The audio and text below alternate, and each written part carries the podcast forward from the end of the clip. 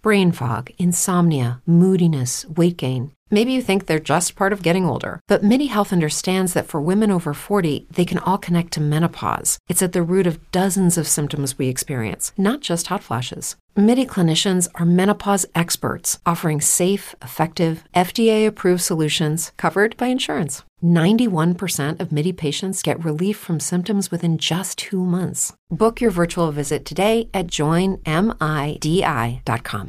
Brain fog, insomnia, moodiness, achy joints, weight gain. Maybe you're thinking they're all just part of getting older, or that's what your doctor tells you. But MIDI Health understands that for women over 40, they can all be connected. Hormonal changes that happen during perimenopause and menopause are at the root of dozens of symptoms women experience, not just hot flashes. MIDI specializes in compassionate care for women in menopause. Their solutions are safe, effective, and FDA approved. Plus, they're covered by insurance. A convenient telehealth visit with a MIDI clinician can be your first step to getting personalized care. They'll tailor a treatment plan for your symptoms and health history so you can get back to feeling great. 91% of MIDI patients get relief from symptoms within just two months. When your body changes, your care should too. Book your virtual visit today at joinmidi.com. That's joinmidi.com. You're listening to Screen Heroes on the Heroes Podcast Network.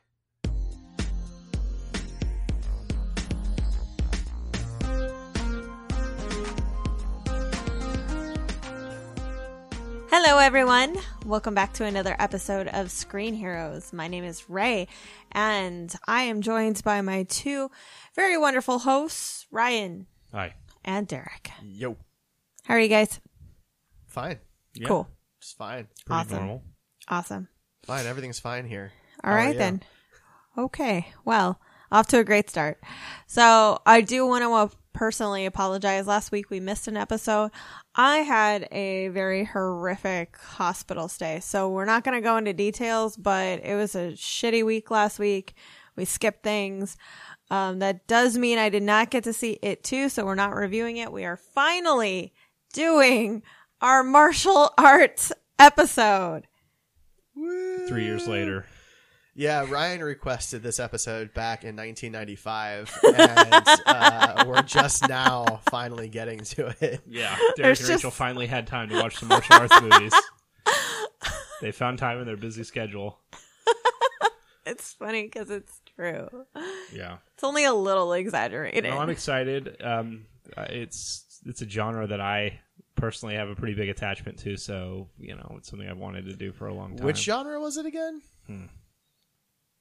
Spaghetti westerns. That's Spaghetti right. westerns. That's right. I love spaghetti westerns. Yeah, martial arts films. Yeah, I mean, I've kung fu s- movies. Yeah, I had seen martial arts films outside of Sure. this podcast, but But I, You know. w- you know, this brought your attention to some someone that I think you very much enjoyed, and we'll get to talk about those. Yeah, and uh, you know we wanted to prepare for this too because it's not something Yeah. that I watch as heavily as like superhero movies. So when we you know pick like a ranking of the MCU, that's a lot easier for me to do off the cuff. You know, I is the term spaghetti western racist?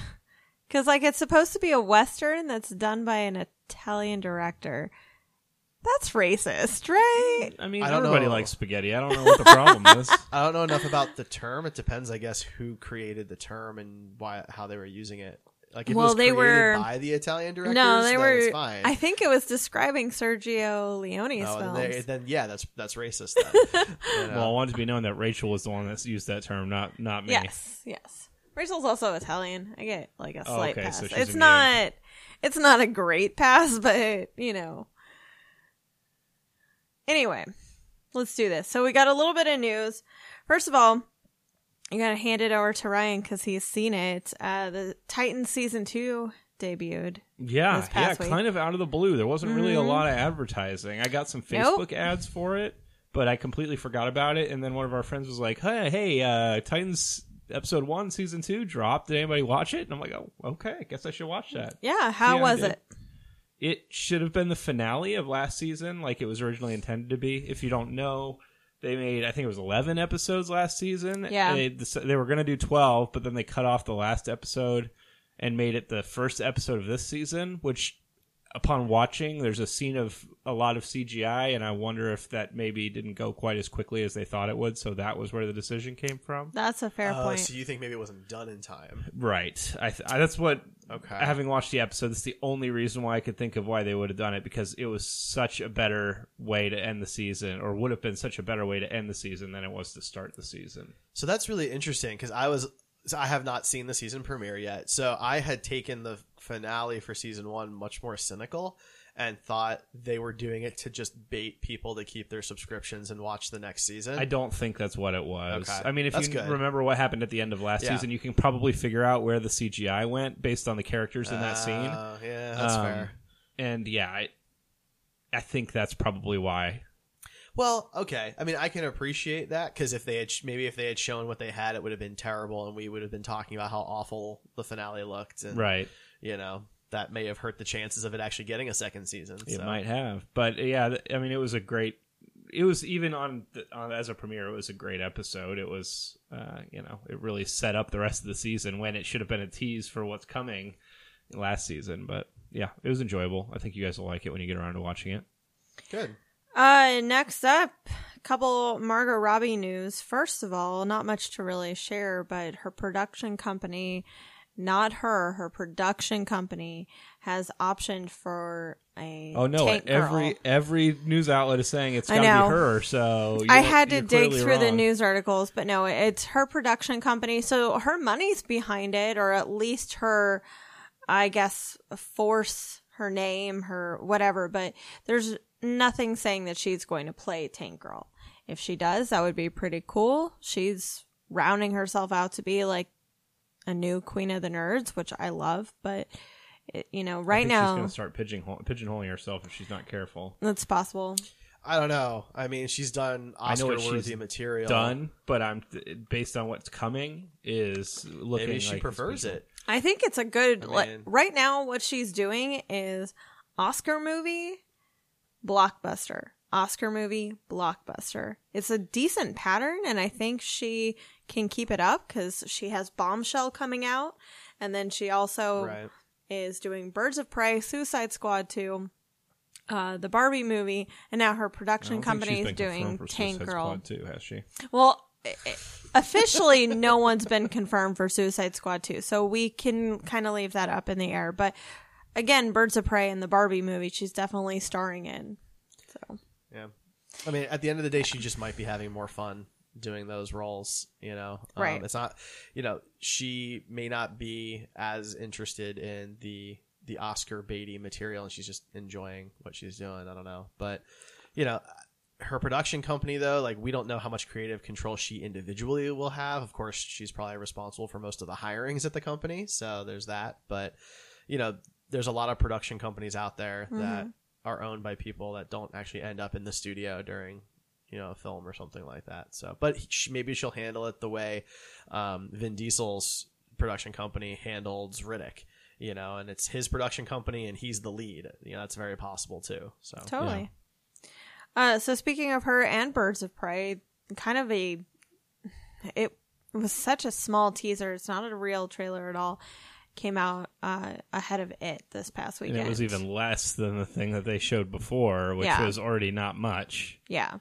but this was officially on the big screen It was Yeah. officially on the big screen, and it and it was, um, you know, you got to see Harley Quinn actually acting like the character. Even though it wasn't a part of the movie, it was her intro to the sizzle reel or whatever. You got to see her in character for it. So if that's your thing, then you might have enjoyed it. But um, I'm still waiting on more from it. I It's really want to disappointing see a that we real haven't seen trailer. more. Yeah. Black Canary is one of my favorite characters. I just want to see Black Canary like do Yeah. something, and all you get to see is like a flash of her kicking. Or A flash of it. Huntress and a flash Yeah. of uh, Ewan McGregor's black mask, and that's really Not it. even wearing the mask. Yeah, so not wearing they're the mask. they're obviously waiting for joker It seems likely right? that Like that's, that's what the they're waiting gonna for, go yeah. because the movie's not that far off Birds of Prey, so they, they have to have something ready, you know, more or less. And why not put it with well, an they Oscar wrapped Beatty a movie? while ago, so post production's been going for a while. Well, not just an Oscar baity movie, but one in universe by your own production company. It's with- not in universe. It's different. Universe. It's still a DC universe, worlds of DC film. I mean, it's more connected than it, so like Yeah. that's all. like I get what you're saying. the demographic crossover is probably larger for Joker Sure. than it is for it, which is still. I mean, I'm not saying it would be small for it, but um, even more so. Speaking of it, I don't know if you have the box office numbers, but it blew up this It did. weekend. It it didn't do as well as the first one, but it's one of the biggest horror releases ever. Um, Yeah, I mean it it did well. Um, so obviously it, it won the box office. It brought home ninety one million dollars. Um, there wasn't a whole lot of competition though. Like th- I don't even know what this other movie is that released. It's called Chichor- Chhichhore. It made six hundred thousand dollars. Good for It it. came in 19th. I don't know what it is. Um, but it beat out Angel Has Fallen, which took second place, which has been out for three weeks. Like that was its biggest competition. Um, so, Gerard Butler's still acting, guys. Did you know that? uh, so it brought in 190 and a half million worldwide. So it's actually almost a 50 50 split, which is Yeah. impressive. Like that's good to see. Um, and, And yeah, who knows? We may see it this weekend or Yeah, I mean that's, yeah. that's definitely possible. But I mean, comparatively though, I mean, the first chapter made 123.4 million opening weekend in fewer theaters. So the drive or the interest was lower for whatever reason. I don't really have an explanation for you now, but mostly positive reviews with the only drawback I'm hearing from everyone, big critics and friends and everything, that it was just way too long. That you could have cut up to almost an hour of content, which is kind of crazy considering it's close to three hours. And that's a good point, and maybe that's part of it. The runtime for the original was two hours and fifteen minutes, uh, versus it Chapter two's runtime comes in at two hours and forty nine minutes. That's So incredible. it means that even though it's in more theaters, it, it can't be shown as many times per day. So Yeah. that could increase that, or I mean, decrease its ticket sales, and people may not want to. Not as many people may want to sit through a three hour movie, right? People did it for Endgame, but it was also you know a decade in the making, Right. So um, the push to go be in the theater to see that was was larger. Um, yeah, I'll be curious to hear what you guys think of it when you see it. If you Oh, agree with me or if uh, if you don't. We usually do. I mean, at this point, we've seen so many movies together that we're For very sure. rarely like dissonance. Um, Disney has scrapped Josh Gad's Muppets project, which was going to be on Disney Plus. So it's the first thing canceled from Disney Plus. I'm really disappointed because so Disney or not Disney, excuse me, uh, Muppets Live, the unscripted Muppet show, is still in going forward in production. Yes. But I was really looking forward to this one because this is actually was supposed to be a sequel uh, to Muppets Take Manhattan, like follow up, Oh, that stinks. That's my off there. favorite Muppets movie. and it was gonna be scripted, which personally I am more confident in something like that being good over time.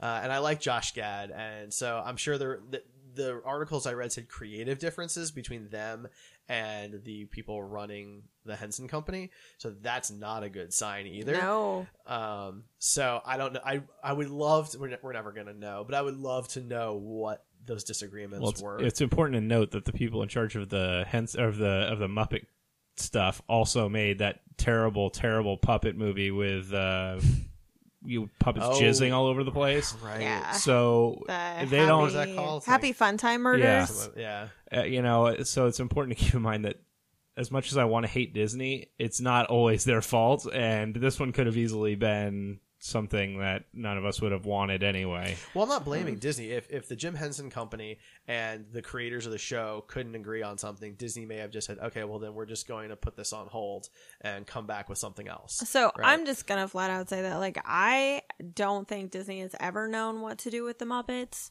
because aside from merchandising and the um, 2010 movie with Jason Segel, That was a good one. I think that most of their properties have been pretty poorly received, pretty badly adapted. Muppet, like, talk to some, like, ugh, young millennials, Gen Zers or whatever, and they just adore Muppet Treasure Planet. And I'm like, but did you see the ones before it? Like, or Muppet Treasure Island? I'm like, that, that one just blows compared to some of the others. And Well, the the new Muppet Baby show is supposedly very good. That's fair. Um, we don't none of us have small children so we No. don't really watch it but it's supposed to be really quite good.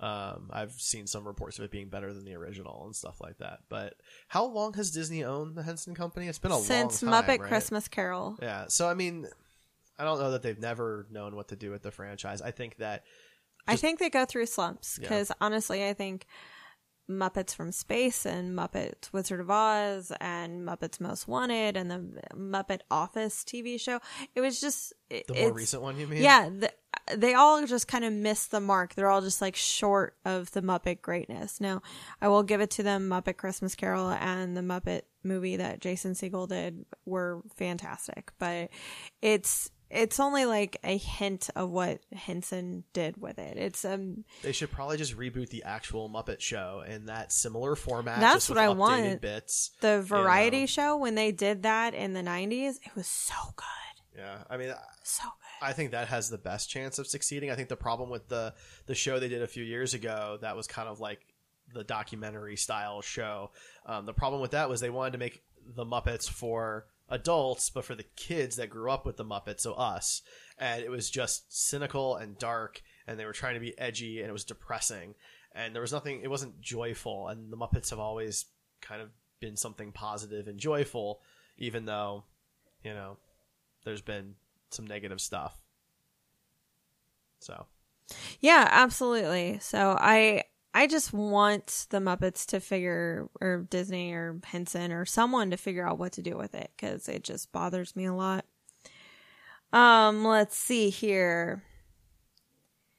This weekend was Salt Lake City's Fan X, or it used to be Salt Lake City Comic Con, and Disney shut down a Star Wars panel with Ian McDiarmid and uh, oh, Hayden Christensen. I, I saw an article come up about it, but I didn't read it. Did, Right. did you have any more information on that? Uh, they did it before the two of them even started the panel.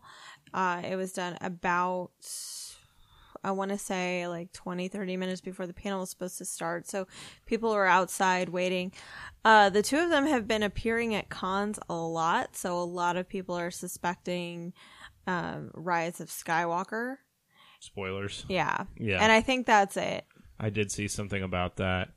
honestly, I would be more upset that every single fan would get up there and troll and just say the sand line over and over again. Like, well, I mean, I'm sure he gets that at cons. I'm sure he gets that from a lot of Uh, people. I know that that he has had problems, like mental problems, doing cons for a while, and so has uh, the young Anakin. Oh yeah, Jake Lloyd. Jake Lloyd. So, uh, you know, I, I thought it was more related to that, maybe that they were just like burned out and couldn't do it or something. But who knows? It seems more likely that it that they were worried about spoilers. Yeah. uh, I guess we could talk about Apple's news today real quick. Apple is doing Apple TV finally. They have come up with their own streaming service. Well, so it's called Apple TV Plus. Sure. Well, I don't want to confuse people because Apple TV is already a thing. Right. You can watch TV on your device. Yeah. It's just like Apple Podcasts and Apple Music and Yeah. like but they have two shows that are debuting, See and Dickinson. Uh, yeah, I mean, so so the short of it is, um, it's it's a pretty limited thing at this at this point in time. It definitely doesn't have the massive lineup that Disney Plus has, or you know Netflix or Hulu have, or anything like that. It's definitely more in line with say a CBS All Access, Right. right? Um, but it's uh, it's four ninety nine a month. It launches November first, which I'm sure is not an accident since Disney Plus comes out on November twelfth. Um, I'm sure that's very much on purpose. If you purchase a new uh, I, iOS device or a Mac OS device, you will get a year of it for free. If you already have one of those, too bad. Um, and like everything Apple, it's only going to run on iOS and Mac OS devices. So if you don't have one of those, you can't watch the stuff anyway, which makes this service like pretty like not interesting to me. Now there are some reports that says that the Apple TV app will become available um, this year on other devices, including uh, Roku and Amazon Fire TV. um, including other smart televisions. So I guess we'll have to wait and see if that's true. I would be very surprised. You could always just torrent it because No, that's clearly what Apple wants you to do. We we do not endorse torrenting. We do not endorse that, but I want it to be noted that Apple is forcing people to do that by making it so you can only access this on iOS devices. I mean, it's you guys heard my complaints for the DC Universe when it first launched that it was like almost impossible to, to actually watch it because the app wasn't available on anything, right? This is the same kind of concept. You know, I've got an Xbox, a PS4, an app, uh, an Amazon We know. Fire TV. You're loaded. Like, Yeah, he no, no, tries no. to show off every time. I just mean Weird that, flex, like, bro. No, what I mean is, it's not like I've got a, Ro- a, a Roku stick from six years ago and that's all I'm streaming on. Like, I have a lot of devices to stream on, and if your thing isn't on that, then I guess I'm just not going to watch it, no matter what it is. And I like Jason Momoa, so that's a little disappointing. Yeah, the Emily Dickinson show actually looks really good, and I'd be interested in watching it. But you know, fuck me running. I'm not gonna get to, and I'm not gonna go out and pay for it at this point. You're not going to go buy an iPad? No, God, no. It's not gonna happen. Not gonna happen. Last bit of news, and then we'll move on to martial arts movies. Uh, Sony has officially stated that Spider Man is out of the MCU for the time being. They do promise new Spider Man movies. They promise team ups with the people that they've already introduced. So Every day, we rise, challenging ourselves to work for what we believe in. At U.S. Border Patrol, protecting our borders is more than a job, it's a calling. Agents answer the call, working together to keep our country and communities safe. If you're ready for a new mission, join U.S. Border Patrol and go beyond. Learn more at cbp.gov/careers. Only 4% of universities in the U.S. are R1 research institutions, and Temple University is one of them. This means 100% of students have the opportunity to participate in hands on learning and research with world class faculty. With over 600 academic programs across 17 schools and colleges, Philadelphia's largest public university provides students with a rich variety of opportunities and propels graduates to succeed in their careers. Temple University. Schedule a campus tour today at admissions.temple.edu/visit. probably looking at uh Spider-Man Tom Holland version, I guess, in into the Spider-Verse kind of universe. And then a team up with Tom Hardy, which would be fantastic cuz watching the two of them interact, I just I can't imagine like if Tom Hardy is still his sweaty, gross self in Venom 2 and then you have precious baby Tom Holland like it, it's like an anime. I would love it. I saw somebody uh, post this online that they that Sony should call their their new uh, Spider-Man movie, the third one, they should just call it Spider-Man Coming Home, and I thought that would be hilarious. Actually, Oh. I, I fully endorse that decision. Oh boy. Or Spider-Man Comes Home, I think is what it is. Seems it like a good said. way to never work with Disney again. Really, Spider-Man they. Spider-Man, so that's a good way to like maybe piss off some people at Disney. But Disney's never going to say, "Fine, we're never going to touch Spider-Man again." That sentence is never going to be written anywhere. I don't know. People get really weird with with their business and being vindictive. So Of course they do, but it's Spider-Man, like literally Clearly they Marvel's don't need number Spider-Man. one property.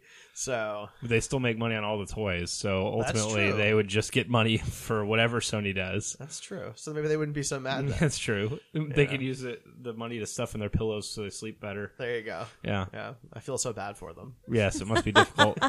Hopefully, it's all in bills. Otherwise, it's going to get really uh, uncomfortable sleeping on coins, gold coins. And loud Yeah, every time true. you kind of adjust your head. You know. What if it makes a Mario noise every time you hit a co- every time you hit one of the coins? So it'd be, be a long night. How many Disney executives do you think have the uh, the swimming pool of gold coins? I mean, I would say everyone on the board of directors. right? Yeah. How many of them do you think own islands that already had people on them? People for hunting. they like to drug them a little bit so that they can't get away as fast. Uh, Just wear something brightly colored. exactly. And I think that dude wants to hunt me. Parks and Rec reference. anyway, we're just Disney kidding. is a mess and we're going to make fun of them because we're so addicted. They make so much of our favorite content and we can't help but give them more of our money. But at the same time, we know they're evil. Yes. Well, it, it just means that look, yeah, I'm gonna watch The Mandalorian and Captain Falcon and the Winter Soldier, but I'm also not gonna feel bad that Sony's keeping their character. yeah. Like I just I'm not gonna feel bad about that. nope. So It's amazing how fast the internet came back from blaming Sony to blaming Disney. like there was a complete reversal within 24 hours. yeah, that happened quicker than I anticipated. The Stan Lee's daughter news coming out was really like Sony was. I mean, I don't think they set that up, but that If couldn't have did, happened at a better time. Yeah, somebody was really happy when that news broke. Oh yeah, but, and uh, somebody was really unhappy when that news broke too. they were using the money to dry away their tears yeah, over at Disney. just the one dollar bills, right? Yeah, Oh, what else No do you bills. use those for? Vending machines.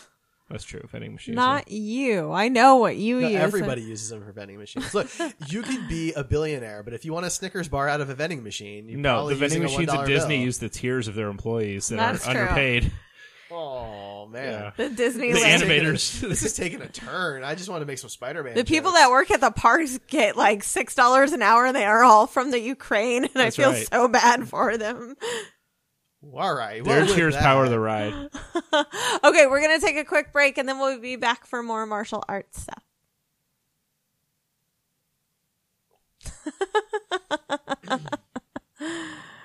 It looks like it's a spellhound. You say spellhound. Hello, everyone. This is Ray from the Heroes Podcast Network. Currently, you've probably heard me on a show called Screen Heroes, where we discuss movies and uh, TV shows about superhero, sci-fi, and a little bit of fantasy. Well, I love fantasy so much, I am starting a brand new podcast about fantasy television series. We are going to review these series in a bit more detail than what Screen Heroes usually does. We'll discuss multiple episodes for a whole continuous arc and then move on to another series. Spellbound will review shows, new shows like The Witcher, Good Omens, Carnival Row, and Dark Crystal Age of Resistance. We're also going to look back at previous shows such as American Gods and Avatar The Last Airbender, old miniseries from the 90s like Leprechauns and the 10th Kingdom, and we're going to do a movie here and there. Maybe even a little bit of fantasy upcoming news. Who knows? You'll be able to follow Spellbound at SpellboundCast on Twitter for the latest fantasy news about the show, about the upcoming shows that we'll be discussing. You can also listen to us Fridays coming in September. Hey everyone, welcome back. We are now going to talk about, uh, you know, martial arts movies, all those wonderful films. Ryan, what do you look for in a good martial arts movie? There, there's a lot of things. I mean, it, you can have like a bad movie that's really good martial arts movie. Okay. I feel like a lot of them are that way. Okay. Um, I think the important part of any martial arts movie is obviously uh, the martial arts and the choreography. Good. Um, you know, Whoa. but you can have movies like I don't know, uh, Crouching Tiger, Hidden Dragon. That's an Oscar contender, but then also debatably good martial arts choreography in it. Well, it, yeah, that was one of the movies that we particularly watched. And I will say, when the trailer came out, I remember I was very young. And the trailer came out, and it the American trailer was only the wire work and like the fighting. And when you watch the movie, it's like a two hour movie, and the martial arts is not the forefront. I would even argue that it's not a martial arts film. It's a drama with martial arts Kind of in like the Hero, background. Yeah. Well, let's get technical up in here. That's your that's your thing. That's what It you is, do. It is. So I'm not going to read this entire definition from We're encyclopedia.com. 'cause very it's happy way with too that. long. But I, I just want to grab a couple of things here. So there's the obvious. Um, and this is actually how it starts. In common parlance, martial arts refers to Asian martial arts, judo, karate, kung fu, taekwondo. But down here it says, thus the martial arts genre is deri- is derived from Asian films that focus on these skills, exploits, and philosophies, revolving around these particular fighting styles when employed by various recurring figures. And so it's the philosophy aspect of it that I think is really important. Like, yes, there are martial arts films like The Raid that are really just a bunch of fight sequences. But you also have more philosophical, more cerebral films like Crouching Tiger, Hidden Dragon that focus on the cultural aspects, the philosophical aspects, the meaning behind the martial arts and when when to use it versus when not to use it. And I think that's just as important. Sure, and I, and I mean I, I appreciate both of those types of movies. If I was to make a list of my top ten martial arts movies, a lot of them would be non-cerebral, just purely action movies. Sure. um, because I think there's a, there there's it has it's its own art doing something like that, even though it's maybe not taken as seriously by like the Academy Awards and uh, you know awards companies. They don't even Well, have stunt ones yeah, anymore. it's very obvious Um, that stunts need to be part of the Academy Awards. Oh yeah, absolutely. so you know yeah I, there there's two different there's definitely like subgenres in martial arts movies and, Well, and certainly just like any genre has subgenres. I mean, we watched a martial arts children's film. We watched a. I don't know. It's It's a ch- children's film. I certainly okay. think that the trilogy that follows it is children's film stuff. But- Whatever. Anyway, we watched comedy, we watched drama, and uh, we watched. Oh, what I mean, romance. Crouching Tiger, Hidden Dragon could arguably be a romance. Yeah, there are two simultaneous romances playing out. So I mean, basically, the whole movie happens because of romance. The sword is just the MacGuffin. I'll say that uh, one of my biggest pet peeves in martial arts movies, and unfortunately, it's pretty common anymore, is wire work. I, I when when I started watching martial arts movies when I was a kid, I I loved seeing what the human body was capable of when put to use by somebody that had such control. They could do these amazing things, and when you start adding wire work into it, even with the same actors, I feel like that lessens the entire fight scene that it's in. And Crouching Tiger, Hidden Dragon was one of the first ones where it just annoyed me. And Well- I, I think it's a great movie, and that part doesn't bother as many people as it bother as as much as it bothers me. But um, that is not one of my favorite martial arts movies because of that. I can completely see that. And like it got to be the point or is a little bothersome to watch because the rooftop and the tree scenes felt elongated for no reason. It was, and it wasn't elongated because the story or the film called for it. It was because the wires took a long time to get from point A to point B. And I felt like all those scenes could have been better choreographed if the wires weren't as involved. They could have still achieved some of that stuff it's without like they use all it of as a it. crutch, right? It To, felt like that. Like Well- they make it easier to get the scene in two takes rather than do it twenty times, like in an old Jackie Chan movie. They get to use one take out of thirty Yeah. takes because he can't do it every time because it's such an impossible thing to do. I think there are movies that do it for that reason. I don't think Crouching Tiger is one of those. I think Ang Lee was specifically doing it for the artistic style. I'm not saying that it worked or didn't work. I'm just saying I don't think it was used as a crutch. I think it was used as a creative decision. Sure. Ang Lee Um, really in that isn't. movie, In Yes. that movie, Yeah, 'Cause, he's like, an the tree artsy scene- fartsy kind of director. like I like 90% of Crouching Tiger Hidden Dragon and I like the wire work in that 90%. I don't like it at the end when they are fighting in the trees. The like bamboo trees or whatever they are. Yeah, because it and maybe it's because, you know, this film was shot in 1999 and it was one of the first to really use wires like this in this way.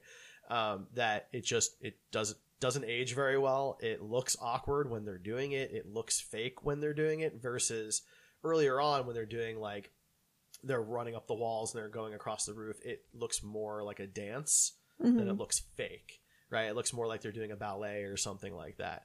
Um, and I think then it works, and maybe it's because it's dark. It's it it's it hides its age better. Maybe I don't know. I didn't watch it in 4K or anything, um, but you know, I mean, Hero has some of that too, but they balance it because it's not only that type of martial arts, Right, and even movies that uh, that you guys watch, like Ip Man, do use there's clear wire work in some scenes in that movie, and it bothered me in there too. Um, so I mean, yeah, it wasn't done for an artistic reason in, in Ip Man. It No. was done for an artistic reason in Crouching Tiger, Hidden Dragon Yeah. for sure. The worst offender is when they like jump and then there's no weight to that jump. Like you can tell, you know, when, they, when like a baby's in one of those chairs and they bounce up and down in it. It has like the bungee cords. That's what it looks like to me. Like there's this doesn't look like a real jump because there's no weight when they land. Like the Matrix sequels, I think that had that a few times where he would jump in the air and then it was like there was no weight to his character at all because of the wires and and Right. stuff like that. It's the little subtleties that really like Well, hurt me. yeah, I, th- I th- part of the Matrix problems were the CGI work wasn't really ready yet Yeah. for it either. Um, so actually, it's an interesting question because I'm not sure how to answer it myself. Is is what happens in the Matrix martial arts? Is that a martial arts film in No. any way? He flat out says he knows kung fu. It, it's a it, there's fi- it, It's a just because a film it's has a fight joke. scenes doesn't mean it's a martial arts movie. Even though I think it leads more with, with sci-fi. I think that's the Well, sure. prominent genre for it, and you could do um, martial arts and oh, I imagine a few other genres would be like underneath the sci-fi umbrella, but I wouldn't call it a martial yeah, arts. just because a character uses martial Yeah. arts, and there's a lot of character. You know, Daredevil uses martial arts. That's not a martial arts show. Um, I've like seen that. it on some lists and I thought it was odd. I'm sure people could classify it as that. It's like saying Ghostbusters is a horror movie. You know, it's I guess maybe it's if ghosts. you really stretch, but yeah, I mean, I, I wouldn't classify it as that. I do like that scene in The Matrix. They do a good job of showing um, like hard versus soft styles, and the animals are well portrayed, even by actors that aren't necessarily familiar Hmm. with kung fu. But um, anyway, Yeah. that's not one of the movies we're going to talk enough. about. No, so. no, no, no. no. Um, but so just I guess we're, we've been talking about Crou- Crouching Tiger, Hidden Dragon, and, and Well, like yeah, that. because that made your pet peeve list. So what's yeah, that's yeah. that was one that that is the easiest demonstration that most people have seen of what Sure. I'm specifically talking about. Yeah. yeah. So what would uh, be what's one of those that are just like really action packed that you tell people they should watch? I think I think the you know the first one that comes to mind is uh, one that I had you guys watch, um, the Legend of the Drunken Master, um, which was the American version, uh, well, of the sequel to the original Drunken Master from the seventies. Um, but it was that was kind of the movie that brought Jackie Chan into the forefront for American culture. Mm-hmm. Um, and that movie, there's no wire work really. Like, that man is insane. He actually laid on those coals. Like what was he old doing? stuff is all like that. The, Yeah. the amount of stuff he did that should have killed him is insane. I read his autobiography back when I was in, uh, I don't know, high school or junior high, whenever it came Okay. out, and he talks about like times he almost died. There was one scene that he fell off like a twenty foot building and cracked his head on a on I a remember rock, that, yeah. and There, now he has a plate in his skull from it. there's a, a movie. I don't remember what it was, but he sl- he's supposed to slide down a thing of lit up Rush lights. Hour. Yeah, that you was that was in Rush Hour Yeah, it was because he was still trying to do all of his own Yeah. stunts at that point. That was Like, before he'd given up on that. well, he So, got to a certain it- like age where he it's just not, he slides down the lights, and they were supposed to use prop lights, but they used real ones to make them pop. And he was electrocuted, Rush Hour. and he broke both feet. yeah, like, like- and the scene looks great in the movie. The but, man's um, insane. Yeah, I mean that's so funny story. I didn't know that the Legend of the Drunken Master was not actually that, and it's Drunken Master Two. I didn't know that. So well, it's called The Legend of the Drunken Master in America. in America, yeah. So. But you weren't wrong. no, but like I, I was not aware that it was handled like Army of Darkness, and there was actually a movie before it that just wasn't released here originally. So I'm watching it, I'm like, man, I feel like I'm missing some information that I should know about this guy, and I, I thought maybe it was lost in the translation for the subtitles or something like that. So it And it might have been Well, because you haven't watched the first one to know whether it fills in the the gaps. I have, but it's been a long time, so no, I don't couldn't tell you whether it fills in the they gaps. kind of rushed the explanation of who he is and his fighting style, right? Yeah. Which is, I mean, the fighting style is obvious as you watch the movie, right? It's about drunk, drunken boxing, um, which is a really cool fighting style that I've always really liked. Um, and Jackie Chan's just unreal in it. It's pretty crazy. Midnight Pearl in chat said that that Rachel wasn't talking about the scene in Rush Hour, which is possibly true. I know in Super Cop he did something similar, and uh, well, there's another movie he did call. I think it was just called Cops. Um, I can't remember the details. On he's done one, so many though. movies where he did his own stunts. It's hard to say, but um, yeah, Rachel was probably probably not meaning the one in Rush Hour because I don't remember hearing the stories about. And American cinema is very different. They probably wouldn't let him do something like that. Uh, Probably not. I don't know. um, but yeah, Drunken Ma- Legend of the Drunken Master is definitely one that uh, I wanted you guys to watch because you get a good balance of like comedy, um, good characterization, and also really impressive martial arts. Absolutely. That every single different fight was different. And I know that sounds stupid, but that was my issue with Crouching Tiger as I was watching. I felt like a lot of the choreography was repeated, so subsequent fights were not as interesting because they just lost or they repeated some stuff. And here, he makes sure that each fight is different. Each fight has a purpose. They're not just fighting because it's a martial arts film and like, yeah, let's get to the fighting. Like, it's all brought on by something story provoked. And that's And- something we've talked about before is Yeah. the difference between a good fight. Well, one big difference between a good fight scene and a bad fight scene is that a good fight scene will have some bearing on the story and progress it Absolutely. and tell something about the characters or something during the fight scene, whereas a bad one will just be there for the sake of existing. Um, but like even in that movie, you start off. I think the very first fight is underneath a train car with a guy with a so good. spear, which you're, Yeah. you're putting a spear in a super uh, enclosed space um, and managing to make a fight scene that interesting. And it was, it's an incredible fight scene. at the time you don't really know who that character is you just kind of think he's a vagrant and um, of course jackie chan's character is this sarcastic reckless almost kid like you can tell he was like in his late 20s Yeah. early 30s but He acts uh, like a kid. yeah yeah what in pretty young, 1994 Yeah, he was. He was. He was older, like as an actor. Yeah, because I mean, the first one, the, the first Drunken Master was like 1978. I yeah think. that's what i said. I said thought like you were talking about the sequel that we watched. yeah, I was like, the character is supposed to be childish and like a kid. Like he calls But him the way- son way and everything. But he, Oh, yeah, that's what I said. Sorry. And He gets it from his mom. If you see. oh the movie. yeah, I love that. And it's it's so well done. It goes across a field. It goes from like this little barn or shed area to underneath the train car to on top of the train to inside the train. Like it was really impressive just how they used all the space and made it different from all the subsequent fights that Yeah. we'll see. Uh, you know, I think a second fight is when he gets challenged by the guy At the um, fish market? At the fish market, Yeah. and uh, yeah. So I mean, it, every fight was different and was interesting and was used to progress the story. Um, if you guys take anything away from these movies, I hope that that you'll have just a better understanding of what a good fight scene looks like Oh, yeah. now. Every day, we rise, challenging ourselves to work for what we believe in. At U.S. Border Patrol, protecting our borders is more than a job, it's a calling. Agents answer the call, working together to keep our country and communities safe.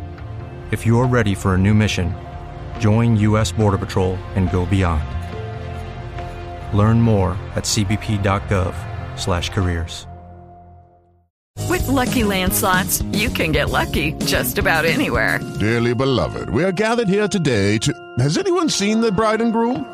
Sorry, sorry, we're here. We were getting lucky in the limo and we lost track of time. No, Lucky Land Casino, with cash prizes that add up quicker than a guest registry. In that case, I pronounce you lucky. Play for free at LuckyLandSlots.com. Daily bonuses are waiting. No purchase necessary. Void where prohibited by law. 18 plus. Terms and conditions apply. See website for details.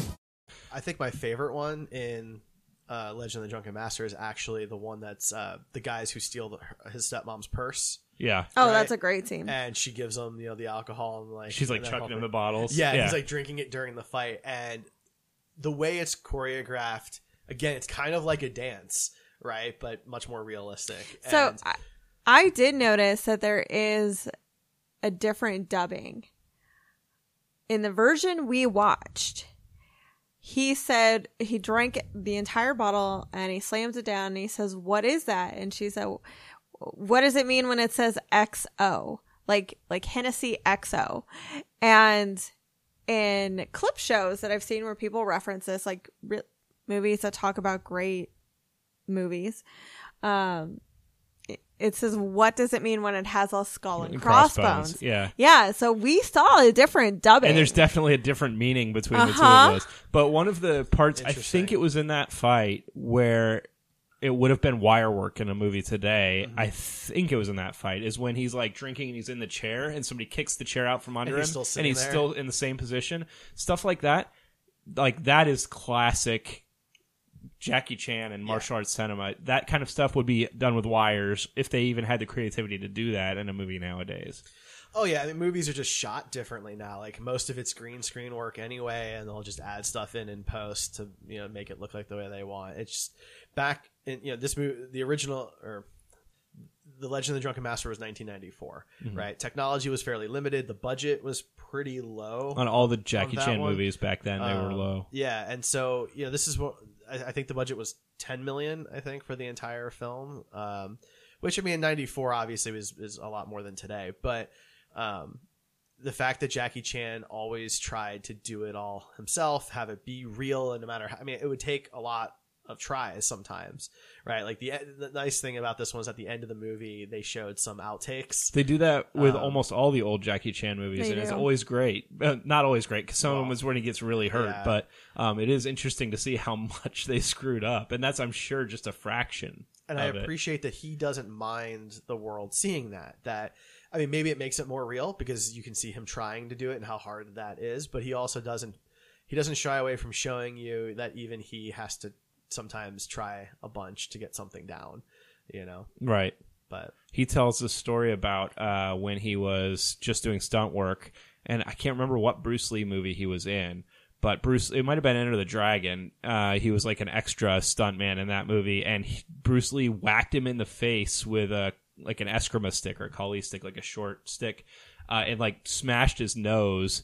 And after the scene was over, like Bruce Lee came over to him and was like, "I'm so sorry. Are you okay?" And he tells his story. It's really great. that's awesome. Yeah, yeah. I got my nose broken by by Bruce Lee. Yeah, yeah. I mean, supposedly he got took just a big shot to the face from it, and so it was that sounded really dirty. But yeah, it was. uh It is kind of amazing how he's been able to hold up. Like he's part cyborg now. Yeah, he has probably more screws in him than a lot of cars do at this point. I mean, he is the super cop. he is. Wow. But he didn't seem like a real super cop in that movie. If you've ever seen it, so if I wanted to continue watching Jackie Chan movies, where should I go? Because I want to, like, I It I was depends at if you Children like- of the '90s. I saw a, like Shanghai Nights, and I saw Rush Hour. Like, and those were kind of later movies. Yeah. for him. Uh, it kind of depends. Super Cop. If you, it depends if you like more like the Legend of the Drunken Master, or I if did, you like yeah. more like Rush Hour. Because no, I would want to see more of the legend kind of stuff. There was a movie called Who Am I that was kind of right in between when he got really popular in America and kind of uh, his roots. Um, that was really good. Uh, Super Cop is one of the classics for him. I think it was Fist of Fury that he got hurt in. It might have been, yeah, Yeah, I didn't realize he was an extra in that. yeah.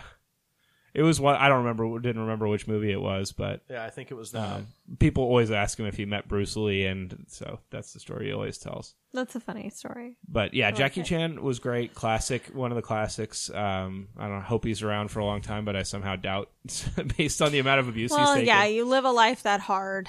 It's possible you're gonna die a little bit younger than maybe you should. However, rich people live longer. They have the more they have more money to invest in their health. So it, it, it could go either way. We don't know. And Jackie Chan was probably between him and the Teenage Mutant Ninja Turtles the ones that got me into real, like, really into martial arts. And I started taking martial arts around the time he started getting popular in America. So That makes sense. yeah.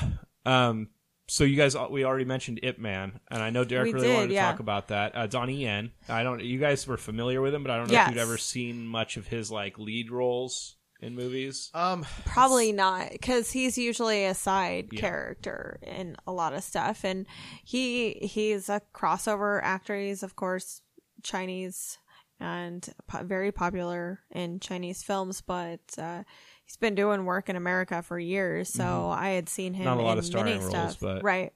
But yeah, like he was just in Rogue One, and. His kid, great. his kid convinced him to do it. He wasn't going to do a Star Wars film, and his kid was like, "No, you totally should." yeah, yeah, and he was great. We all really appreciated him in that movie. He His should have been a one Jedi. of the standouts of that movie. Um, but I think Ip Man is a good way to be kind of introduced to his him in a starring capacity. It was a very good role for him. Mhm. I don't think he necessarily has as much range as a lot of other actors, but I think that the role that he was given as Ip Man was was very good for him because it's supposed to be a very stoic um, individual, uh, and he I think that worked out. It's kind of like when Arnold Schwarzenegger took uh, the Terminator and he had to play a robot. You know what I mean? It it wasn't like a big stretch for him, and I think Donnie Yen, based on the interviews and stuff I've seen, was this is very similar to his real life personality. So it was definitely a great role for him. I know you really appreciated that movie, Derek. That movie's awesome. Um, It was incredibly well done. It was almost like Schindler's List with some fight scenes in it. Like it was heartbreaking and a huge connection on a just human soul level. So I, I've heard a couple of people make that comparison, and I I think it's different because he's one of the persecuted people.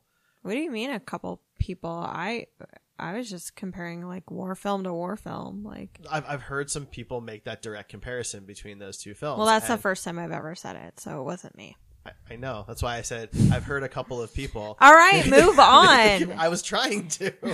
um, anyway, I, and I, I think it's it's really interesting because so they're both based on real people, right? But what's really interesting here is that you know, Master Ip is one of the people who are being persecuted, whereas Schindler is in a position of of privilege and he has the ability to help the group of persecuted people. I was And- just mainly making this not because it's like World War II time, not because it's.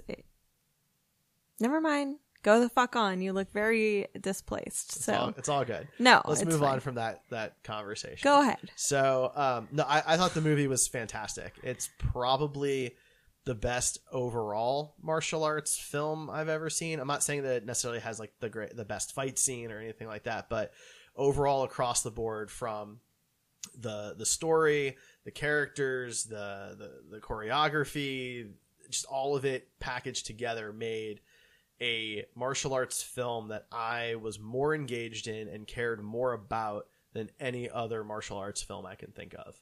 Um, which I mean, you know, like you like we've said, there are some martial arts films that are really just about the fighting, and that's fine, right? Like there's some great fight scenes in some of those movies. Um, you know, and, and movies like Rush Hour and Shanghai. Uh, what was the first Shanghai Noon? Shanghai Nights. Which one was the first one? Shanghai Noon. I don't know. One of those. Whatever the first one was. Second one wasn't good. Um, you know, were fun, but those are not you know cinematic masterpieces or anything. This is just really outstanding, and um, I was really disappointed to hear from people that this, the follow up films, because there are several, uh, are not very good. Because I would like to see more of Donnie Yen in this role and see his character continue and, and what happens later in his life. I just found it very compelling. Uh, I think that you could watch the second one. You'd probably enjoy it as long as you realize that it's not going to be the same. It's not the same as the first one because of the success of the first one. They kind of so Master Ip in real life was the founder of Wing Chun and a um, a trainer of Bruce Lee, one of the people that taught Bruce Lee. Um, and the most interesting part of his life is what they showed in in the movie. So when they wanted a sequel because that did so well, they started having to go a little crazy with the things that they wanted to do and they had to of course go, "Oh, well, he trained Bruce Lee, maybe we should get into that." And so there's a lot of it's not as good as the first one. It's still enjoyable, and there's still I think the second one still has some good fight scenes in it, but they start to do more wire work and things like that, less realism. And then the third one, I'm pretty sure, is where Mike Tyson comes in, and it's just Yeah, I starts saw to go off the rails. the it's very much like uh, Die Hard, like where he gets more and more outrageous every time, and so that's disappointing. But take it on its own. Some of the things that I really like about that movie and uh, are really good introductions to kind of the martial arts genre. And I'm not going to imply that you guys haven't seen these things before in other martial arts movies, but if this was the first time you've seen them, um, you get to see that time period, uh, which is very popular for those movies. Jet Li's Fearless is another one of my favorites that is takes place in the same time period. Um, you get to see basically Americans as the uh, antagonists in all these movies, uh, or like uh, uh, Easterners, like it could be European, um, anybody like that, kind of coming in and being the bad guys. Um, you get to see the kind of trope now of where the good guy is in like a kung fu gi and the uh the person that's the bad guy is wearing like a taekwondo or karate gi which they're very different Yeah. um Well, because this one's very much like Chinese versus Japanese. It is, yeah. Right. But then you get to see like some Americans, and you know they're always on the bad side, and uh, they aren't the fighters or anything like that. But they're always kind course of not. like the bad people above the you know fighters, whatever. Um, yeah, you get to see.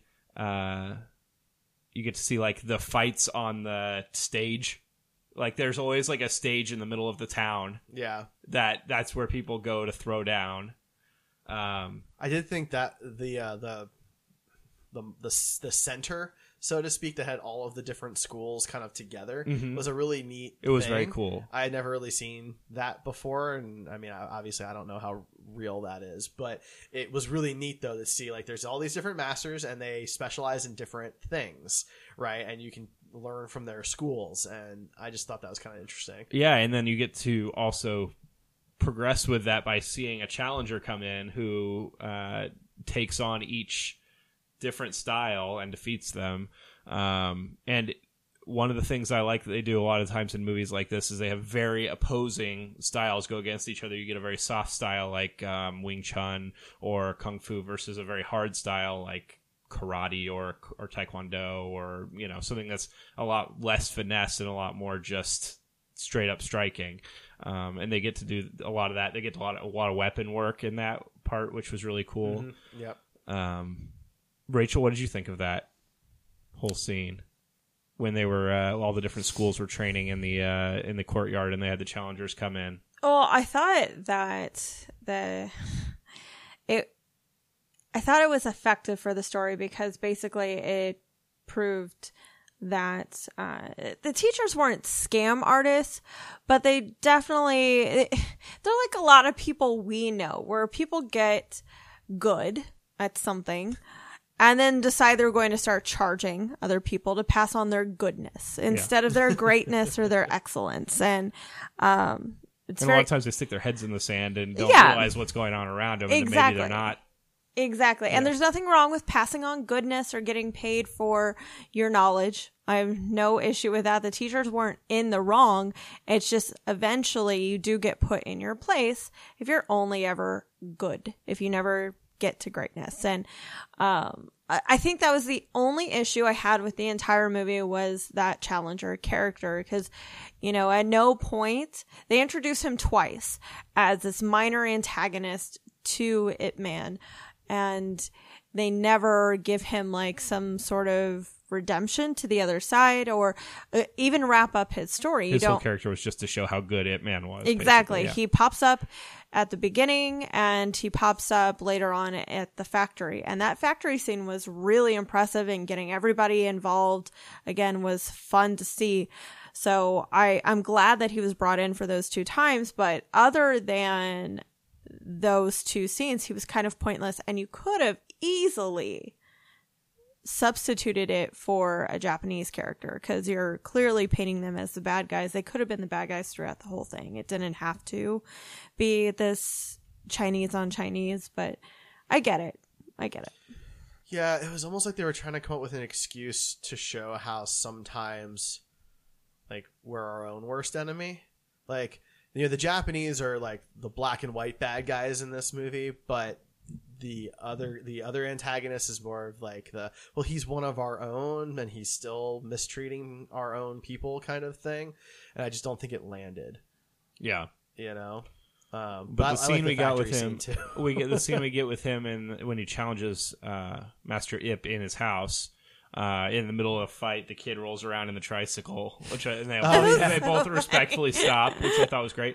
But then you also get the kind of trope of martial arts, a lot of martial arts movies where the master uses uh, some innocuous object as a weapon and defeats the person with a real weapon. Yeah. and so so embarrasses them. Uh, there's an old story uh, about Master Musashi, I think it was his name. Um, he used a bokken, which is a training wooden training sword, um, to to fight other samurai that were I'm probably massacring the story, but it's one I heard a long time ago that he would fight other samurai that would use a, a katana or a real sword, and he would beat them with a wooden training sword, hitting them with the back of it and things like that to just embarrass them. And I think from a lot of a lot of these movies take uh, take those elements of history and try and incorporate them. And I thought like using the feather duster or whatever that was uh, was great, and just whipping the guy across the face because you could feel that really sting, and you know. Well, the best part about that is that later on, when he's in the dojo and he demolishes ten One of, of the, best uh, fight scenes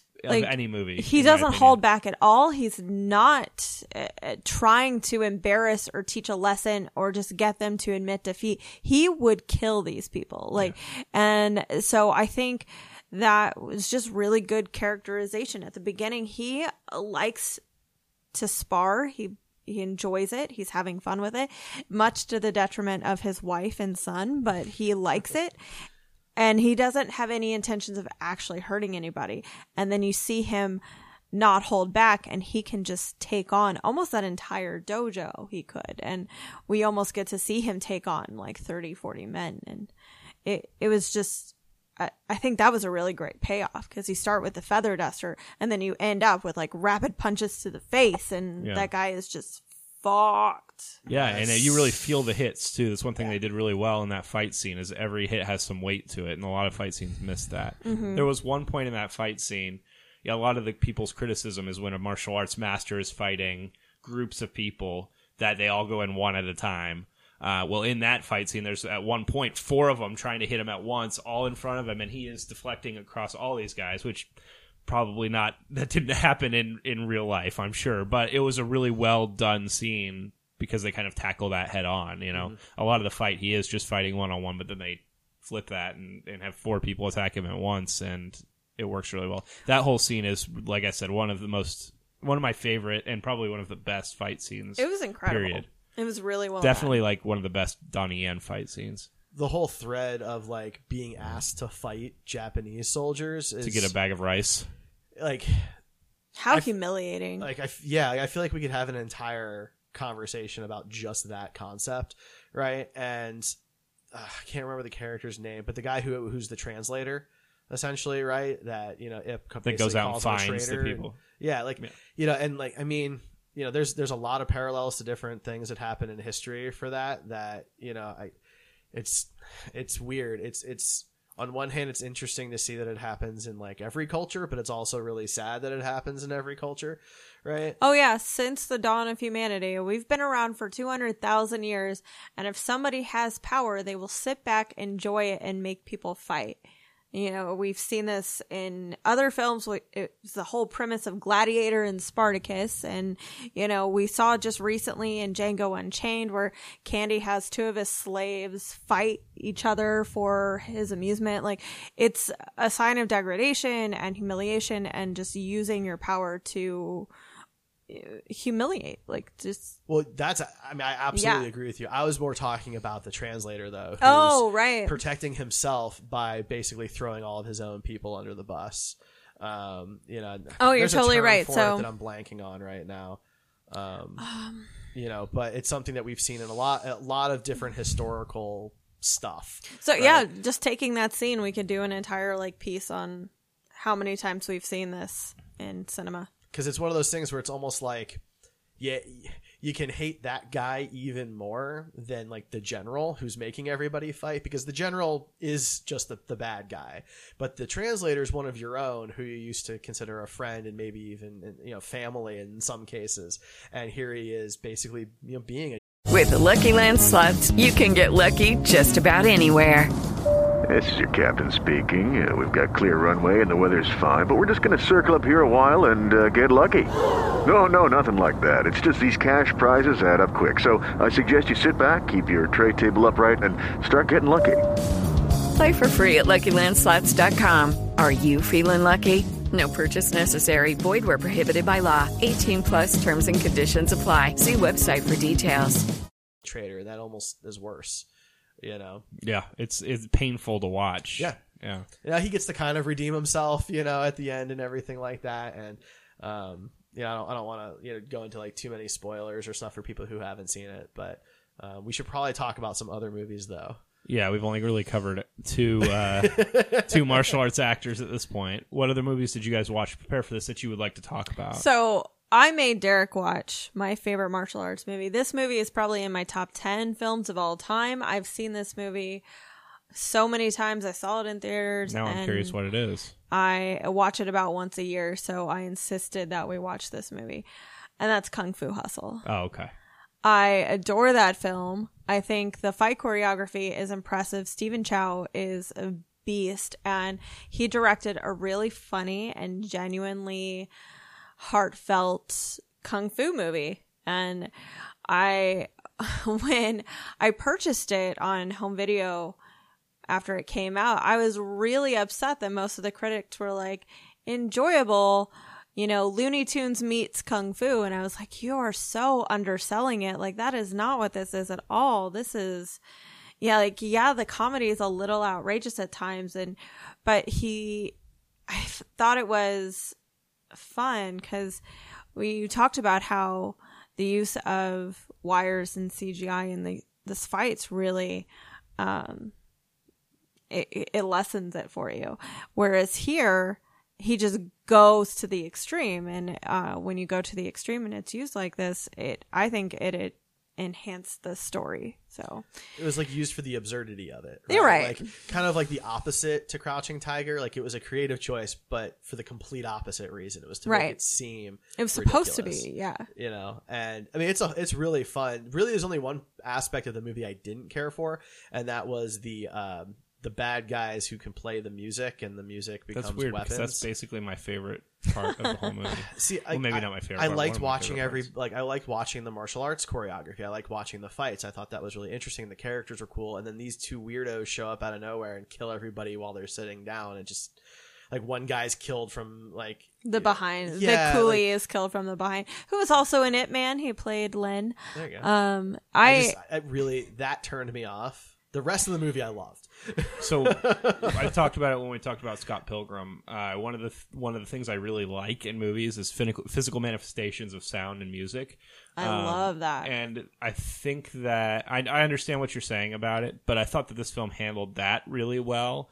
Um, and it was more of like um, legends of you know martial arts. You could channel your chi into, Yeah. uh, you know, physical manifestations, and I think that's kind of the direction they were playing off of this, um, using the music to kind of channel their uh, their inner energy. Um, and yeah, it was kind of lame that it killed off all the characters, but I did like the way it was handled. I like it when people attack with music, bards in D and D, you know that whole that, that whole thing. I think it's Yeah, a contextual very thing cool. for me because, like, in Scott Pilgrim, it's great, but that whole movie is about music, right? And in D and D's context, I know that bards use music and limericks and things like that, right? But I guess maybe I wasn't ever aware of that kind of like mythology in martial arts being a thing, so it just seemed like so disconnected for me. It And was that's my a- own ignorance, maybe. It was a bummer that that character got killed off so fast. He was taken by surprise when they could have easily like done the cat scene and it you watch the music play and all the shadows. There are leaves that get cut, a pot that gets cut, and then a cat gets decapitated uh, just in the shadows. And then the coolie's head is cut off. And so it would have been cool to see him fight again because him, the tailor, and uh, the noodle guy, I think was his name, a donut. He, uh, it, like them all fighting together was really great. But mm-hmm. Stephen Yeah, Chow was was, that insanely was the- good. probably the best part of the movie. That one thing I appreciate about that movie is that it the the martial arts was kind of Looney Tunes y, but it was based in real stuff. One of one of the things in that movie was the guy that used the staff. He used an actual waxwood staff that flexes and things like that. And in a lot of these movies, they're using like a broomstick, which is not at all what a staff was when martial arts martial artist started using a staff. It was waxwood and it did flex, and a lot of the movements are made to utilize that. And he actually did use a waxwood staff, and I thought that was great. And the same with the guy with the metal rings on his arm. That's Oh, an that was actual uh, thing. I don't remember what it's called, but that's that's uh, Every single character had a different kind of martial arts um, that they were using, or it, just a small specialty. Like I know most of it was kung fu based, Right. But uh, they all just had really fun specialties, and I like that they again went to the absurd and created their own superpower, like the lion's roar and um, the the frog. The scene that when the guy's had. like picking out the guys out of the crowd is I that's one of my favorite comedy scenes ever. like of any movie outside of martial arts or whatever. That's one of my favorite. I, I go watch that on YouTube like once every few months just because it's hilarious. You shrimpy, come up here. Oh, that's cheating. Sit back down. You, know? You old man, and it's like this dude's totally jacked. Like so yeah, it was so good. Um, Stephen Chow is very underrated, and Yeah, he's I a didn't talented like martial artist. Shaolin soccer was as good. It, No. it's enjoyable, but it wasn't anywhere near. I think Kung it was Fu about Hustle three kind or four the years later, or three or four years earlier. So he definitely matured and wrote a better For script sure. for Kung Fu Hustle. Shaolin Soccer's fine. It's it's fine. It's not as good as Kung Fu Hustle. It's not. yeah, unfortunately. So another kind of lighthearted film that that I, I just want to mention for people because this is one that I had completely missed until recently. Um, and Donnie Yen is in it, and Jackie Chan is in it, and it's Forbidden Kingdom or The Forbidden Kingdom. Jet Li, Jet Li, Donnie not Donnie Yen. Yen's not in it. It's, that's Jet Li. Yes. Yeah, sorry. It's It is- okay. It is. I wrote it down. It is Jet Li. My bad.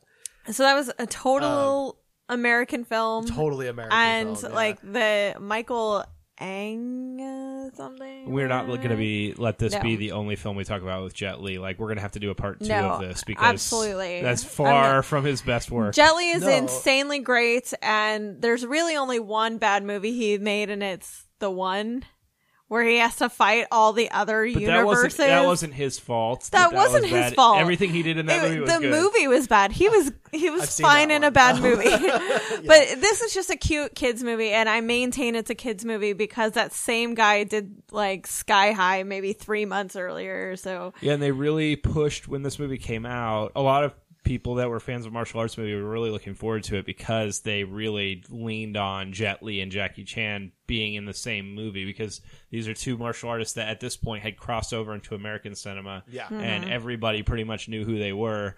Um, so having them in the same movie was a big deal. And then it was kind of waste. I mean, it was fine. It wasn't Well, great. their fight scene um, when they first In the temple? is so great. It's I- pretty cool. I love that scene. Um, their scenes were really great. Uh, it was more about the American kid, which was slightly disappointing because you have these two great martial artists, and it, it you could remove that kid white savior storyline, and you'd have almost a ten times better film, in my opinion. So it was to reach out to American audiences. It was to definitely show um, for a younger age. So yeah, I would totally show this to my kids I had any. I don't, but I would, and maybe this would spark their interest in martial arts. This is a jumping off point for Americans and for children. I think. sure. I like the magical aspects of it. you Oh, I love the um, fantasy. you know, the, the fact that uh, the silent monk is part of the Monkey King, I thought was really cool. Um, you know, because they they look the same. They're they're obviously played. They're both played by Jet Li, but like when you're first watching it, you're not sure if that's on purpose or not, like, or if he just played two roles because actors do that sometimes. But it actually is part of the story, right? Same with Jackie Chan, who plays the old man in the beginning. Um, yeah, that's it's not just they were just playing multiple roles because they were there. It's actually very important. I, I liked those aspects of it, and I didn't really like the kid. He's definitely like the worst part of By the movie. far, yeah. Um, I liked that it was kind of bookended like never ending story for me. It was a little nostalgic, uh, you know, because you know, never is, there's those parallels of the kid from Neverending Story is bullied too, and then he learns how to be tough, and then he can fight back against the bullies, right? Like it's almost the exact same three point arc for the two characters. Um, so that was just kind of cute, but yeah, yeah that, that kind of like Kung Fu Panda, same thing, except that you didn't get the book. You get like a kid reading a book, but you get Kung Fu Panda has the same story. Kung Fu Panda is fantastic. Yeah, Yeah. And, I, I mean, kind of. Um, so what uh, you've recommended Fearless to us in the past? yeah, so we're gonna do a part two of this, Right, and it of might course. be like five years from now, no, based on but our current what record. other Jet Li movies We're would you recommend? We're going to talk about Fearless. I'm going to make you guys watch that one way or another. If I have to buy the Blu-ray, so you Sweetheart, guys I already it. agreed to It- it. it Calm on your tits. list. It was on our list, and then it got taken off the free streaming service, and we were trying not to buy too many. Of And to be fair, Rachel So- has said she really did want to see that. So Yeah. that one, I'm still like I'm really having to push you guys to see that. Uh, Romeo Must Die. So Romeo Must Buy is incredibly important for like one reason. That is the first time in American cinema where an Asian man, Eastern Asian man, and a black woman were paired together as a couple. It had never happened before. I That was that. Aaliyah and Jet Li. So I, I uh, I'm pretty sure I've seen that movie actually. Okay, well you'll watch it When- when again, and this came time you'll have something to watch for in it. Yeah, but I didn't know that. That's very interesting. Um, so those are two good Jet Li movies that we'll probably be talking about on the next one. I'd like to say, uh, yeah, okay, Romeo Must Die. It's fine. It's, it's not. It's not the greatest. Sorry, in chat they said Romeo Must Die is not good, and you know I I like it, and maybe it's it's not that great of a movie, but. I like Jet Li is kind of charming in a weird way in it, and Aaliyah is very charismatic and Aaliyah was a fun to watch. fantastic actress. I Um, I think she's a better actress than she was a rapper, but that's my you, you know I, I enjoyed the movie and the martial yeah. arts in it is good you get to see some weaponry that i would like to talk about in it that isn't utilized in cinema a lot so that's the main reason for that one midnight pearl if you're gonna go call me out like that Well, in all fairness, we also did an entire podcast episode on the movie Hero, and that director has a ton of uh, martial arts movies that I really like. I I really like House of Flying Daggers, and I really like Curse of the Golden Flower. And then just last year, he did a movie called Shadow, which um, I think was up for for an Oscar. So like I, I haven't seen it yet, but I want to. So like these are more more martial arts movie jet li movies Yeah. rather than artistic Um, jet li movies If you are interested in our thoughts on Hero, that was episode 128. Yeah. another martial artist that i think we'll talk about on the next one if i can get you guys to watch the movies is uh, tony jaa Yes, uh, I've been wanting to watch Ong Bak since I Ong Bak was the Protector is yeah. a big one. Um, so it'll he's not in a lot of movies. He was, I think, in the one of the Expendables movies, which is interesting. But Was he? um, Yeah. Uh, so that'll be. We'll probably talk about Ong Bak um, and maybe go into a little bit more with Bruce Lee. Um, since we yeah. didn't get to talk about okay, him much so this time. we had a lot of trouble trying to get into Fist of Fury. Is there another Bruce Wow. Lee movie Enter you the recommend? Dragon Yeah. is a That's classic. the one that got where he died on set, right? And they Enter had the to- Dragon. No, No, no. Uh, I, I thought that was the one with. uh Is that not the one with Kareem Abdul-Jabbar? Yeah, and they Yeah, had to scrap it together. Like he, he- died during, not at, uh, like on set. On set, I'm excuse sure me. that's, that he died during. Maybe it was. I don't. I didn't think it was, but maybe it was. But that's a great movie. Um, Okay. A great Bruce Lee movie. That so, I've and seen. one of the classics. I have not Yeah, Um, really- or it's you could really- watch the one with uh, him versus Chuck Norris. Um, pass. that, but that's really the only good part of that movie, and even that is debatable whether that's that good. The fight scene itself is good, but there's Yeah. like, Enter the Dragon was his last film. okay, yeah, then it was. Uh, there's like four minutes of them like cracking their backs and like stretching before the, and then like a weird close up of a cat. uh, so yeah, that's a weird scene. But yeah, Enter the Dragon is is a classic Bruce Lee movie. Okay. So that would probably, if I had to recommend one, that would be what it is. All right, so uh, we're gonna do some more Jackie Chan films. We're gonna watch Fearless. We're gonna watch Ong Bak, and we're gonna watch Enter the Dragon for our martial arts episode number two. I'm gonna space this out about a couple months, but I really want to Yeah, keep take on the this. time you guys need. It's not in a huge rush or anything. right, like so- th- they're not fresh movies. We're not here with the hot takes. But it Right. has been nice fe- you know, having a, a a good pressure to watch them because I like these kinds of movies, but I tend you to didn't have just- any reason to watch them. Well, I mean, it's not that. The reason is because I want to and I like them. It's more of just they get pushed aside for the more topical stuff. Well, this is at not- the minimum is three movies, probably four if we throw in another old Jackie Chan movie. Yeah. Um. So you know you'll have some. That's four movies in two months. I mean, for you guys is a lot uh, for as extra Yeah, homework. well. You know what I mean? Because you see a lot of movies already. So. Um, I think true. that's not too crazy, but And I think this is how we should kind of do our fill our holes maybe from now on. You know, we do we focus on a genre. We each come up with a list of like six movies. Maybe we've seen some, maybe we haven't, and then we just have a big discussion about them later. when you guys And- were telling asking me what movie I wanted to pick, Yeah. I, there was I had at least two ideas, and they were both martial arts movies, and I was like, well, we're getting ready to do a martial arts review, so I'm I not going to pick it. those because that would ruin it. But have you picked because that's next week's. no, we're doing something else. I thought. Are we? Did Yeah. we change I next don't I don't know. We'll figure it out. Stay tuned. Oh man, okay. But uh, yeah. So I, you know, I didn't want to do two martial arts weeks in a row. You know, Right. I wanted to. Yeah. So yeah. Anyway, You all have to watch Rockadoodle. I don't even know what that is. How dare you? I've seen it. It's the animated one about the the Chanticleer. Uh, yeah. Chanticleer yeah. the rooster, Rooster, yeah. who loses his memory and lives on a farm. I've seen it. I love it. But I mean, it's It's been a- a, while. And a no, Don we're not Bluth watching. We're not reviewing that. We're Derek, not don't reviewing I don't, I, Rockadoodle. don't, I don't remember that one. I like Don Bluth films. I don't remember that one. I vaguely remember it. It was Yeah. something. I loved it. Rockadoodle, I don't know rock, that I've ever seen anything from it. rockadoodle, Rockadoodle. Had a theme song.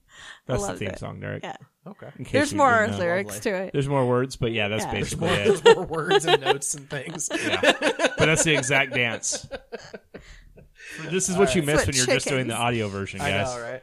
Um, all right. So, anything else we want to cover? Then we're No, we're good. no. I think that's that's a good wrap. We talked a lot of a lot of films. So we've Yeah. got recommendations for next time, and look out for our part two episode. We'll we'll put it on the schedule here soon.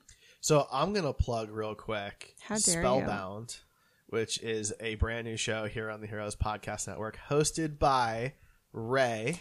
Me, And um, the first three episodes are out right now. they are. Uh, they cover Good Omens, se- the series Good Omens, um, with guest uh, Zach, who's been on the show before here. Yes. But I also wanted to plug it because uh, the episode that should be coming out tomorrow for people who are listening to this when it comes out um, will be the first part of your Dark Crystal discussion With Ryan. Wait, when is that one coming out? Friday. Oh, jeez. Okay. Yeah. Guess we better record the second part of that pretty soon, huh?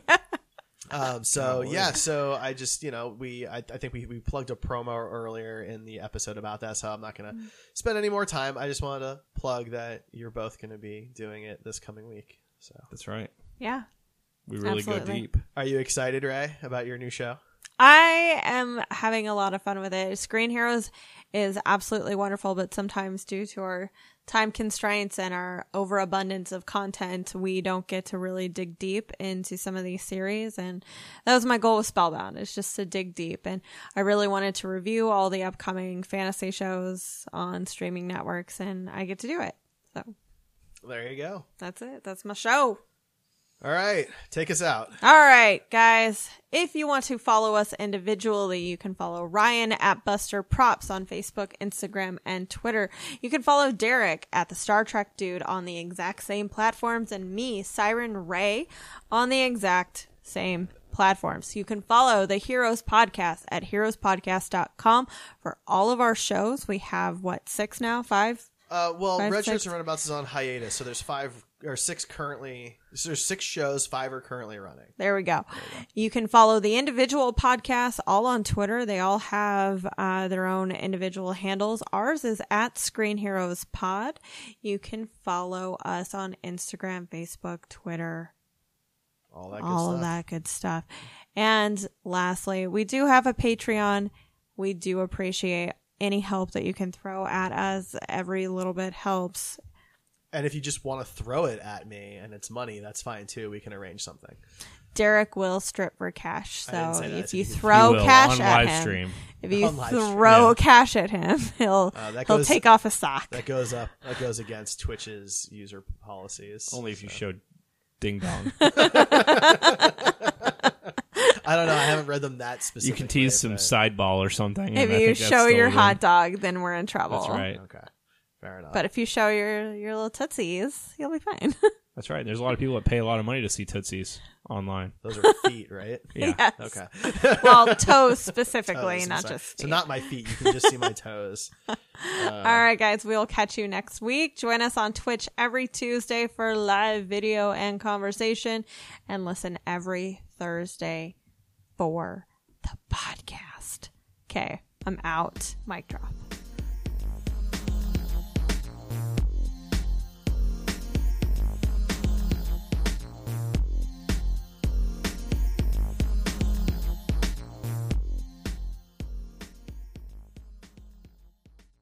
Rock a doodle, rock, rock a doodle.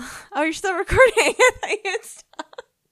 Hello, it is Ryan, and we could all use an extra bright spot in our day, couldn't we? Just to make up for things like sitting in traffic, doing the dishes, counting your steps, you know, all the mundane stuff. That is why I'm such a big fan of Chumba Casino. Chumba Casino has all your favorite social casino style games that you can play for free anytime, anywhere with daily bonuses. That should brighten your day a little. Actually, a lot. So sign up now at chumbacasino.com. That's chumbacasino.com. No purchase necessary. Group. Void were prohibited by law. See terms and conditions. 18 plus. Lucky Land Casino asking people what's the weirdest place you've gotten lucky? Lucky? In line at the deli, I guess? Aha, in my dentist's office. More than once, actually. Do I have to say? Yes, you do. In the car before my kids' PTA meeting. Really? Yes. Excuse me, what's the weirdest place you've gotten lucky? I never win and tell. Well, there you have it. You can get lucky anywhere playing at LuckyLandSlots.com. Play for free right now. Are you feeling lucky? No purchase necessary. Void where prohibited by law. 18 plus. Terms and conditions apply. See website for details. Sports.